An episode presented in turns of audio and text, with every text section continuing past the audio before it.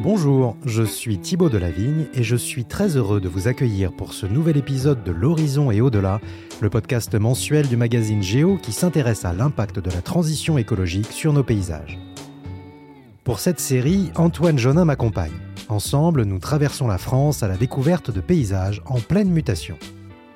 Le mois dernier, nous étions au Montil, un village du Loir-et-Cher où nous avons arpenté les vignes pour parler d'agroécologie et de biodynamie. C'était beau, c'était bon, et l'épisode est toujours disponible sur geo.fr et vos plateformes de streaming habituelles. Ce mois-ci, cap au sud, notre destination est la presqu'île de Gien, située sur la commune de Hyères, dans le Var. Nous partons à la découverte d'un phénomène géologique au nom étonnant, le double tombolo. Un tombolo, c'est un cordon de sable ou de roche qui relie deux éléments terrestres entre eux. En gros, c'est une sorte de route naturelle entre la Terre, dans notre cas la ville de Hyères, et une île, l'île de Gien. Ainsi, grâce au tombolo, l'île de Gien est une presqu'île. Vous me direz, et alors? Et alors, ce qui fait la particularité de la presqu'île de Gien, c'est qu'elle n'est pas reliée au continent par un seul tombolo, mais par deux tombolos. Et ça, c'est rarissime. Il n'y en a que cinq à travers le monde. Seulement voilà, ce trésor qui fait la fierté des gens du coin est en péril, à cause des conditions météo, tempêtes et autres coups de vent, dont les effets sont accentués par le dérèglement climatique. Chaque année, durant l'hiver, le tombolo est en partie détruit par les tempêtes. Et chaque année, les engins de chantier sont de sortie pour réparer le tombolo et la route qui le sillonne.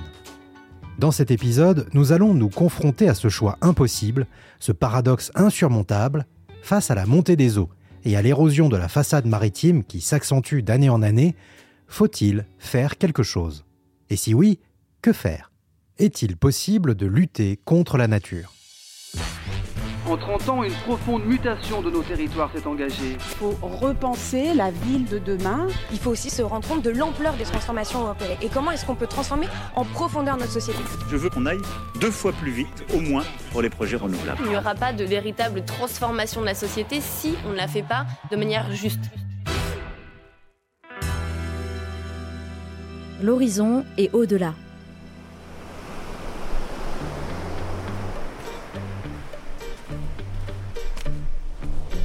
Deux tombolos relient donc le continent à la presqu'île.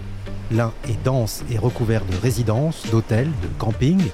Lui, il ne bouge pas et n'est pas menacé pour l'instant.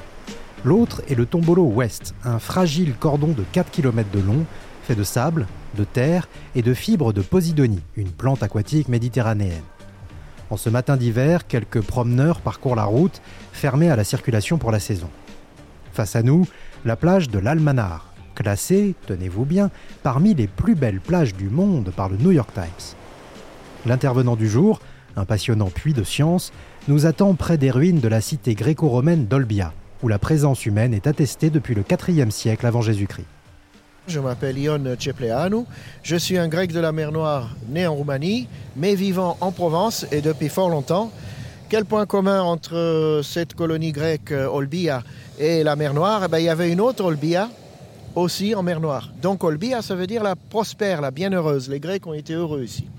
Et en ce qui me concerne, euh, j'ai une triple formation en géographie, en histoire et en histoire naturelle. Et en tant que médiateur scientifique, puisque c'est comme ça qu'on appelle mon métier, eh bien, euh, je rends à présent une partie de ce que j'ai reçu, et bien plus encore, puisqu'entre-temps, les sciences ont toutes progressé, et je ne cesse d'apprendre par la même occasion. Alors, pour nos auditeurs euh, qui n'ont pas l'image, est-ce que vous pouvez nous décrire euh, ce qu'on a sous les yeux, où on est et quelle est la, la particularité de, cet endroit assez beau, il faut quand même le dire? Alors, il y a plusieurs particularités. L'une déjà, c'est le nom. Ça s'appelle l'Almanar, ce qui veut dire euh, chez les Sarrasins, en arabe, le repère. C'est un amer de marine. Ici, nous sommes sur le tombolo occidental de Gien. Gien, c'est la presqu'île que l'on voit en face, qui est boisée et qui est en relief, alors que ce tombolo, tout comme l'autre, le tombolo oriental, euh, c'est essentiellement de l'accumulation de sable et de feuilles de posidonie, avec quelques zoyas qui poussent dessus. Et euh, c'est un lieu qui est encore relativement sauvage, qu'on a essayé de laisser aussi sauvage que possible, en dépit d'un tourisme de masse qui marche très fort. Et ce golfe que l'on voit euh, devant nous, c'est la rade des vignettes. S'il n'y avait pas la brume, on pourrait voir là-bas la rade de Toulon et la presqu'île de Saint-Mandrier. C'est un endroit où le vent s'engouffre et qui est le paradis des surfeurs. Peut-être y en aura-t-il cet après-midi, parce que là, c'est en train de se lever. Avant d'essayer de comprendre pourquoi ce site remarquable risque de disparaître et les conséquences que cela engendrerait sur la biodiversité, remontons en arrière pour découvrir quand et comment le double tombolo s'est formé. Alors moi je veux bien un petit historique euh, de la formation géologique. Oh. Alors géologiquement, c'est un bébé. Euh, il n'existe que depuis approximativement un millénaire et demi, ce qui est très peu. Donc il s'est formé par accumulation de sable apporté par les courants marins et par les vents dans un contexte pas de baisse du niveau de la mer parce qu'il n'a pas baissé, euh, mais de montée du niveau du sol. Ça a commencé d'abord euh, dans l'Antiquité tardive et dans le Haut Moyen Âge par des bancs de sable qui gênaient la navigation, qui sont rapidement devenus marchables, mais qui du coup n'étaient plus, les passes étant bouchées, navigables. Il a donc fallu que les navires passent au sud de Gien, qui n'était ainsi plus une île. Ces îles ont une histoire, elles aussi, elles étaient quatre au départ, mais qui était devenue une presqu'île. Elle a donc en quelque sorte quitté ses sœurs, puisque cet archipel, qu'on appelle aujourd'hui les îles d'Hier, s'appelait dans l'Antiquité les Stehad, ce qui veut dire les alignés en grec. La première était le Levant, en venant de l'Orient.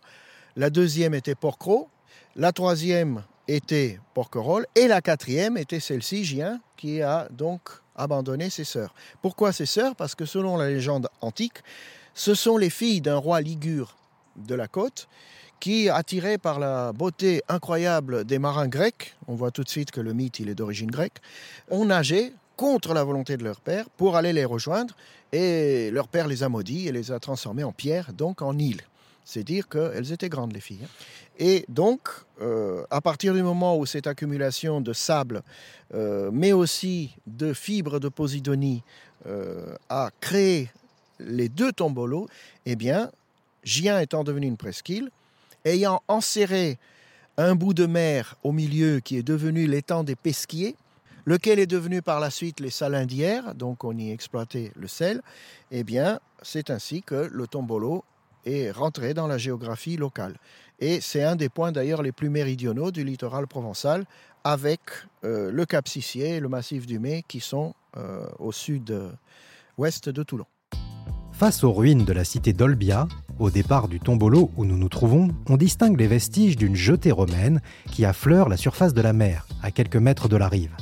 Autrefois bâti sur le rivage, l'édifice est aujourd'hui entièrement submergé et fait le bonheur des plongeurs du dimanche ce qui tend à nous prouver qu'ici, la mer monte depuis des siècles. Alors je vous vois venir. Vous allez me dire, mais qu'est-ce qui nous prouve que c'est le niveau de la mer qui est monté? La jetée a très bien pu être construite directement dans l'eau il y a 2000 ans. Eh bien, des fouilles archéologiques ont montré que la ruine ne contient pas de puzzolane, une sorte de mortier utilisé par les Romains pour les constructions sous-marines. L'absence de puzzolane nous confirme que la jetée a bel et bien été édifiée sur la terre ferme. On a compris que cet endroit avait été habité par l'homme depuis très longtemps. Est-ce que les questions d'érosion, de lutte contre le vent, le sable qui s'affaisse, la mer qui monte, etc., est-ce que ça fait longtemps que l'homme cherche à préserver ce double tombolo Hmm, je dirais pas ça fait longtemps. Je dirais ça fait longtemps qu'on exploite le sel ici sur le site des Salins. Euh, ça fait longtemps que les Grecs et les Romains euh, observaient ce qui se passe. De là à vouloir préserver, non.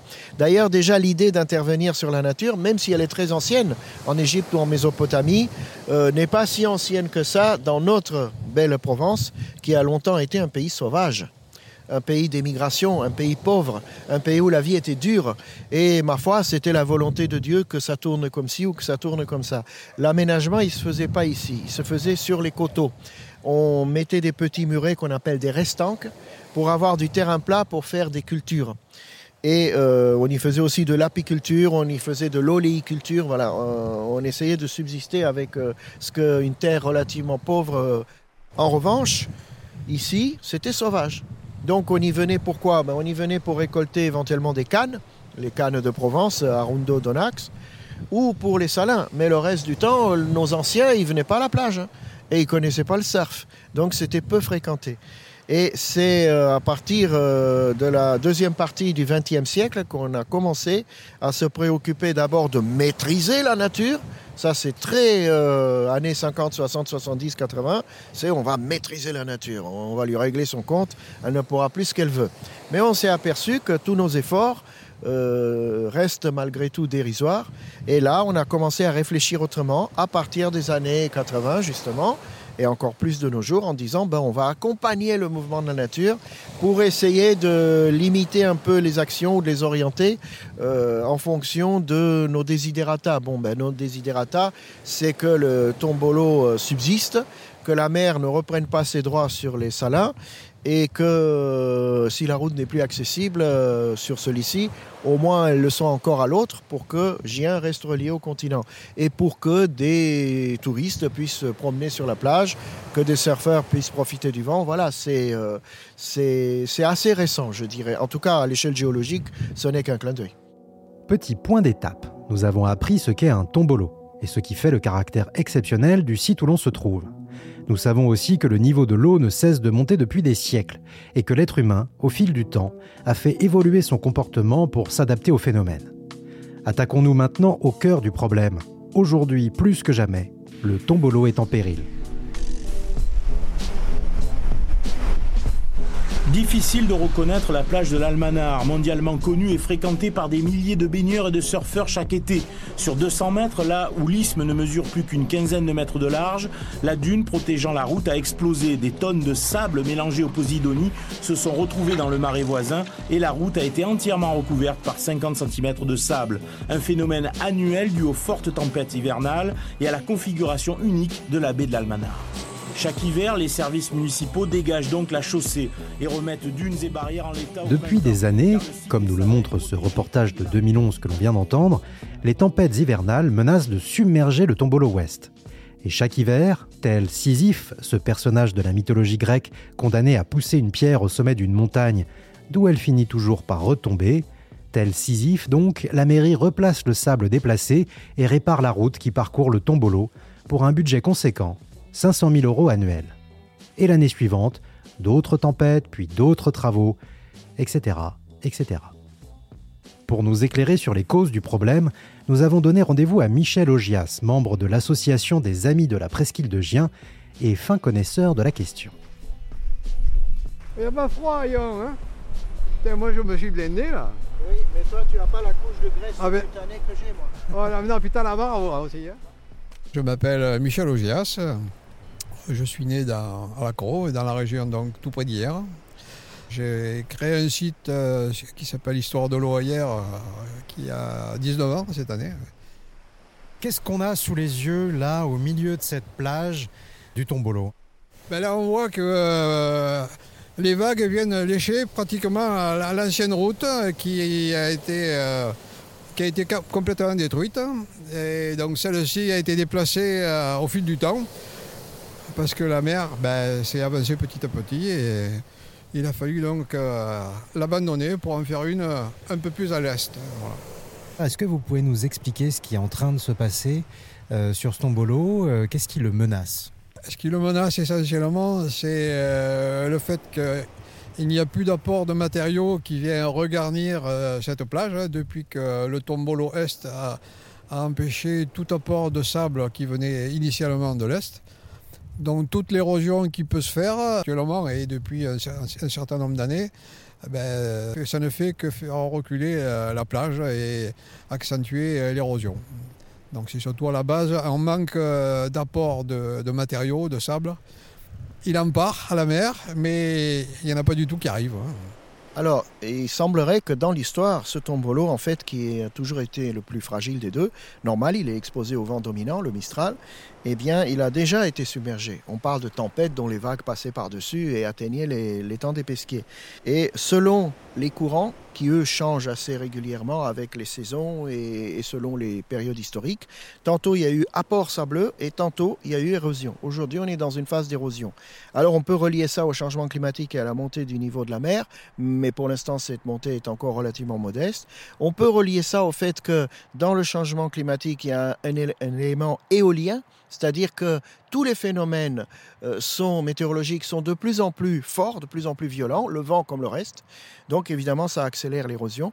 On peut également relier ça à la diminution euh, des euh, prairies de posidonie sous-marine. Moins il y a de prairies de posidonie qui diminuent pour différentes raisons. J'interromps Yon pour vous donner plus de billes sur ces fameuses posidonies que l'on évoque souvent. Pour faire simple, ce sont des plantes qui vivent presque exclusivement en Méditerranée, dans la mer, comme des algues, sauf que ce ne sont pas des algues mais des plantes à fleurs. Leur particularité, ce sont leurs feuilles, fibreuses et très résistantes. Quand elles sont arrachées par la houle, elles forment d'impressionnants tas qui peuvent atteindre plusieurs mètres de haut et qui, en restant sur les plages, ont un rôle de brise-lames. Elles fixent le sable et la vase et atténuent les effets du vent et des courants. Le rempart idéal contre l'érosion moins il y a de prairies de posidonie euh, qui diminuent pour différentes raisons. Les unes sont anthropiques, par exemple les ancrages des bateaux. Euh, les autres sont dues au fait que la mer est davantage chargée euh, de sédiments que dans les époques passées et par conséquent moins de lumière leur parvient, elles grandissent moins vite. Et donc tout ça fait que le tombolo est de plus en plus fragile. C'est une conjonction de phénomènes. Certains disent que le piétinement par les humains, ça joue aussi un rôle parce qu'il y a quand même toute une fréquentation qui n'existait pas avant l'essor du tourisme et des sports nautiques. Donc euh, le résultat est là. On agit contre cette érosion en y plantant des oyas, en y plantant des piquets, en y plantant des clôtures qui bloquent justement les euh, fibres de posidonie qui s'accumulent et on essaye donc de ralentir le phénomène. Mais enfin, il a lieu. Euh, globalement, on peut dire qu'il est naturel. Et il est aussi possible que des périodes euh, avec moins de vent, moins d'érosion et plus d'accumulation de sable puissent à l'avenir revenir. On ne sait pas. Mais ce sont des phénomènes qui ont toujours eu lieu. Euh, le problème n'est pas là. Le problème, c'est qu'est-ce que ça nous fait à nous les humains? Est-ce que ça ne va pas impacter nos intérêts euh, bah, économiques avec le tourisme et nos intérêts de loisirs aussi, parce qu'on aime bien les grandes plages? Euh, Or, la plage, elle diminue hein, déjà de largeur. Donc, le problème, c'est nous, en fait. C'est que ça nous gêne quelque part. Mais que la nature crée et détruit, détruit et crée, ça a toujours été. Donc, l'érosion du tombolo est due à une conjonction de facteurs. La montée des eaux, certes, mais aussi la puissance toujours plus forte des tempêtes, l'absence d'apports sédimentaires, la diminution des posidonies, la forte présence humaine. Face au phénomène, on lutte tant bien que mal pour protéger le tombolo et la route du sel qui le traverse. Dans les années 80-90, de lourds aménagements étaient réalisés à base de terre ou de débris de chantier. Mais les tempêtes les détruisaient sans cesse. Depuis quelques années, le Conservatoire du littoral et la mairie luttent de manière plus douce en cherchant à préserver le caractère naturel du tombolo. On utilise des ganivelles, sorte de clôture en bois, pour piéger le sable, freiner le vent et consolider les dunes. Aujourd'hui, ce n'est plus suffisant pour personne. On constate facilement les limites d'un tel fonctionnement. Alors existe-t-il des solutions techniques qui permettent de se projeter à moyen ou long terme? Quelles sont les options sur la table? Globalement, il y, en a quatre. Hein. C'est soit on continue à faire les shaddocks et on, prend le sable qui est passé de l'autre côté de la route et on le remet en bordure de mer. Mais petit à petit, euh, on va en manquer et plus ça va, plus ça grignote. Euh, la deuxième, c'est une brise-lame qui serait immergée à environ 100-150 mètres du rivage, qui fait 450 mètres de long c'est pas forcément évident. Hein. La troisième solution qui peut être envisagée, c'est de, euh, reculer euh, à l'intérieur du marais salant, c'est-à-dire de déplacer sur la partie euh, qui est la plus érodée, à la fois la route et le canal de ceinture du marais salant de façon à regagner un petit peu du temps et ça permettrait de ne pas avoir le risque d'avoir le, cordon dunaire qui se, qui se brise. Hein. Euh, on en vient donc à la quatrième euh, solution, c'est de dire, bon, on laisse faire la nature. Un jour, le cordon dunaire va se casser, ben, laissons la mer rentrer dans les marais salants, puis on, laissons faire la nature. Penchons-nous un instant sur la deuxième option évoquée par Michel, le brise-lame. C'est la solution défendue bec et ongle par Jean-Pierre Girand, le maire de Hier. Cette imposante digue sous-marine permettrait selon lui de casser la houle et donc d'atténuer l'érosion progressive du tombolo. Mais ce projet ne fait pas l'unanimité. Certains écologistes pointent du doigt les risques pour la biodiversité sous-marine et les potentielles conséquences sur les courants. Les opposants à la digue préconisent plutôt de diminuer le tourisme de masse en fermant la route du sel, surfréquentée l'été, et de privilégier les mobilités douces. Pour l'instant, l'option de la digue est au point mort, car le ministère de l'Environnement ne veut pas se mouiller. Le lancement des travaux est suspendu dans l'attente d'études complémentaires sur les incidences d'une telle construction. Une décision qui rend le maire de hier fou de colère, ici au micro de BFM VAR. Nous sommes extrêmement déçus. Nous pensons que euh, le ministère ne répond pas à la question faut-il, euh, comment faut-il protéger le tombolo mais la question, faut-il protéger le tombolo? Eh bien nous, ce n'est pas le retour à la nature, et d'ailleurs quelle nature que nous souhaitons, c'est le maintien d'une situation exceptionnelle pour hier, pour la biodiversité, pour la sécurité, pour les sports nautiques. Là, il y a véritablement une opposition philosophique entre les tenants de l'écologie fondamentale, de la deep écologie, qui sont sans doute au ministère, et tous les écologistes efficaces qui sont sur le terrain. Nous sommes sur un espace remarquable et euh, dès que on touche quoi que ce soit sur un espace remarquable, que ce soit sur terre ou sur mer, la philosophie actuelle te dit interdit. Chercher à dompter la nature pour protéger la biodiversité, voilà un paradoxe qui donne à réfléchir. Entre agir ou ne rien faire, en tout cas, monsieur le maire a choisi son camp. Si le double tombolo devient le simple tombolo, hier perd son image si particulière. Mais au-delà du marketing territorial, il s'agit aussi de protéger les salins des pesquiers, sanctuaires de biodiversité.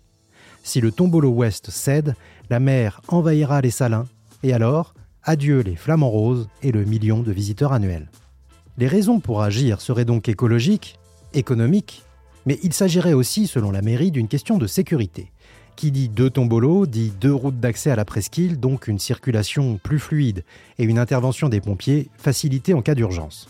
En attendant que les choses bougent, chaque année, on répare le tombolo tel des enfants tentant de renforcer leur château de sable face à la marée montante.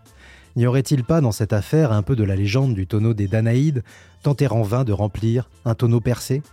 Moi, je trouve qu'on a plutôt une analogie avec la légende de la corne d'abondance pour ceux qui fournissent le sable, pour ceux qui le transportent et pour ceux qui le déversent et l'aménagent. Vous voyez, il y a différents points de vue. Hmm?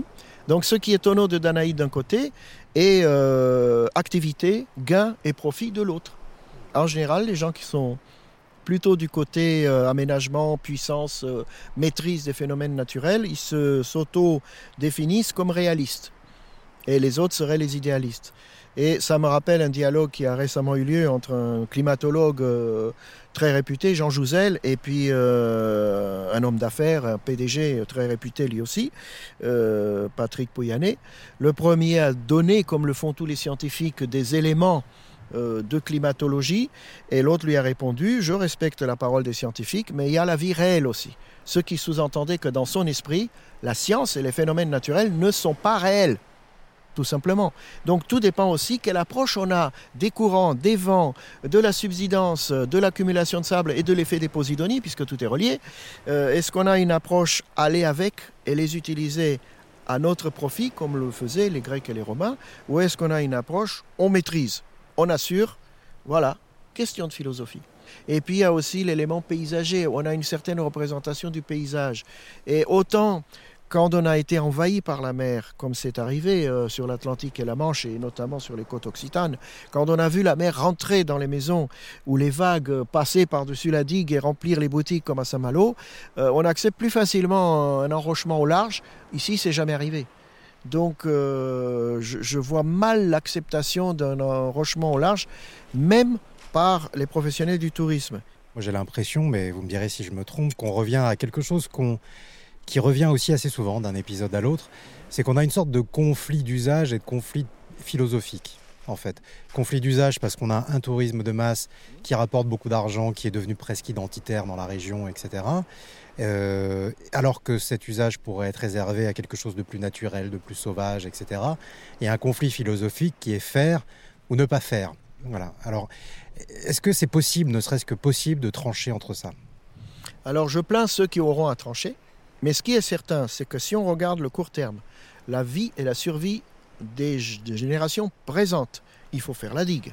Et il faut développer euh, les paillotes euh, et le tourisme de masse tant qu'on peut encore. Parce que si on va vers la fin de l'humanité, ou vers la fin de la prospérité, ou vers la fin de la démocratie, ou vers la fin de l'Union européenne, va savoir, euh, eh bien, autant profiter des derniers instants qui nous restent. Hein. C'est une philosophie, ça. Carpe diem. En revanche, si on pense aux générations futures, si on pense à l'avenir, si on pense à prolonger le plus possible, ben, ne fût-ce que la démocratie, alors euh, il vaut mieux doser les actions et qu'elles soient les plus naturelles possibles, en replantant même au nécessaire, si nécessaire, des posidonies, parce que la meilleure protection finalement contre les éléments, euh, plutôt qu'un enrochement de digues, eh bien, ça serait plutôt de planter euh, massivement des mattes de posidonie dont l'enchevêtrement de racines va empêcher que les courants emportent trop de sable. Donc là aussi, affaire de spécialistes, on les met autour du table. Et euh, les scientifiques, leur travail là-dedans, c'est d'apporter des faits concrets, mesurés, argumentés, et de les mettre devant les ingénieurs et devant les décideurs, qui à leur tour vont discuter avec les élus, les politiques, pour pouvoir trancher dans un sens ou dans l'autre. Mais de toute façon, s'il y a compromis, tout le monde sera mécontent. Et tant qu'il y aura la démocratie, tout le monde râlera, et tant mieux. Faisons un peu de, si ça vous embête pas, de paysage fiction. Disons que le tombolo, on décide de ne rien faire. si le tombolo disparaît, est-ce que la possibilité que Gien redevienne une île est sur la table? Et si c'est le cas, est-ce que finalement on revient à ce qu'était Gien, euh, je sais pas moi, au temps des Romains C'est tout à fait possible, mais pas à l'échelle d'une vie humaine. Et puis tout va dépendre du taux de fonte des glaciers aussi bien ceux de l'Arctique, et notamment du Groenland, que ceux de l'Antarctique. Si toutes les glaces du globe fondaient brutalement, ce qui est déjà arrivé dans l'histoire de la Terre, on serait ici par à peu près 57 mètres de profondeur. Ce qui n'est pas énorme, parce qu'il y a eu des périodes dans l'histoire de la Terre où on avait 200 mètres d'eau au-dessus. Donc c'est possible, mais pas dans ce qu'on appelle l'histoire immédiate, c'est-à-dire deux ou trois générations humaines.